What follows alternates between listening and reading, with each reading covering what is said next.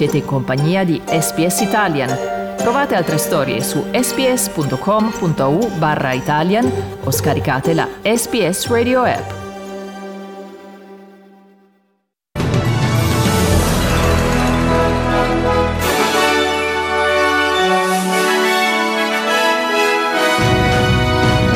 Continuano le accuse tra nuovo e vecchio governo sulla crisi energetica. Si è conclusa la riunione di emergenza dei 5 Stelle senza una decisione sull'eventuale espulsione di Luigi Di Maio.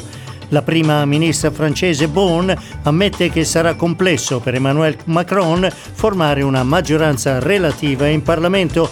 Nello sport tra una settimana inizia il torneo di Wimbledon e Matteo Berrettini è tra i favoriti. Qui Domenico Gentile con News Flash di lunedì 20 giugno 2022.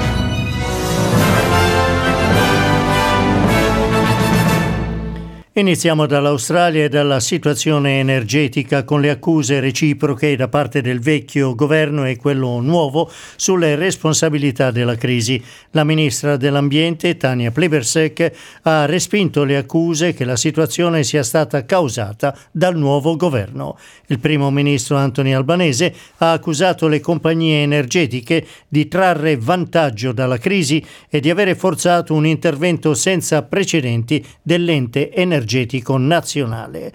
La ministra Plibersek sostiene che il governo non avrebbe potuto causare l'attuale situazione in quanto è al potere da poche settimane e ha accusato l'ex ministro dell'ambiente ed ex leader dei nazionali Barnaby Joyce di non essere intervenuto tempestivamente a prevenire la crisi. Oh, come on, what nonsense. Anybody who believes this is a problem that emerged in the last four weeks is just fooling themselves. This is what happens when you have parties in power who, for a decade, spend more time fighting each other than solving the problem. Barnaby and his mob had 22 separate energy policies and they never landed one of them. Sono partiti la settimana scorsa a bordo di un volo speciale dell'aviazione ucraina i primi quattro veicoli corazzati australiani donati alle forze di Kiev. Il pacchetto di aiuti australiani all'Ucraina è per un totale di 285 milioni di dollari e include la fornitura di mezzi corazzati speciali, sistemi di artiglieria a lungo raggio, missili anticarro, munizioni, droni e equipaggiamento per le truppe. Il vice primo ministro e ministro della difesa Richard Marles si è detto orgoglioso del contributo australiano e ha ancora una volta condannato quella che ha definito l'ingiustificata aggressione russa contro il popolo ucraino. Passiamo all'Italia. Si è conclusa dopo quattro ore la riunione di emergenza con i 14 componenti del Consiglio nazionale del Movimento 5 Stelle, dove è stato ribadito che il movimento continuerà nella mediazione con il resto della maggioranza sulla risoluzione unitaria, ribadendo la centralità del Parlamento ma senza creare problemi. Dunque nessun riferimento alle armi, ma ad una de-escalation militare e alla centralità del Parlamento. Il ministro degli esteri Luigi Di Maio ha criticato aspramente il no del Movimento 5 Stelle alla fornitura di nuove armi a Kiev.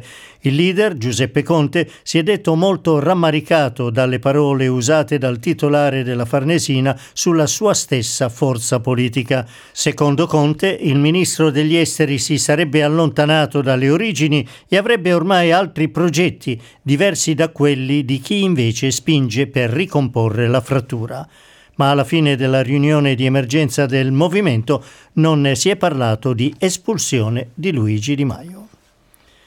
La prima ministra francese Elisabeth Bourne dice che i risultati del secondo turno delle elezioni sono un rischio per il paese.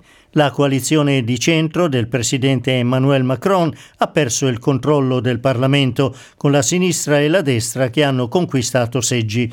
In base ai primi risultati, il partito Ensemble di Macron avrebbe ottenuto 245 seggi, la sinistra di Jean-Luc Mélenchon 131 e la destra di Marine Le Pen 89. Nel Parlamento precedente ne aveva solo 8. Elizabeth Bone dice che cercherà di comporre una maggioranza di azione per garantire la stabilità del governo e realizzare le riforme sul lavoro, istruzione, sanità e energia, ma ha ammesso che la composizione di una maggioranza relativa sarà una sfida.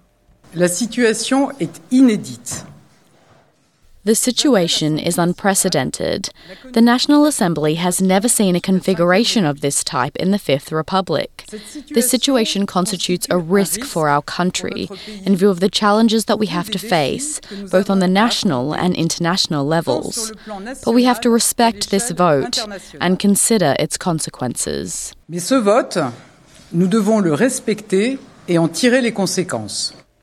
Tennis, a una settimana dall'inizio del torneo di Wimbledon, Matteo Berrettini parte tra i favoriti dopo aver vinto in nottata il torneo del Queen's Club. Per l'Azzurro è stato il ventesimo successo su erba negli ultimi 21 incontri che ha disputato. L'unica sconfitta è stata quella con Novak Djokovic nella finale dello scorso anno proprio a Wimbledon. Grazie per aver ascoltato News Flash di SPS Italian.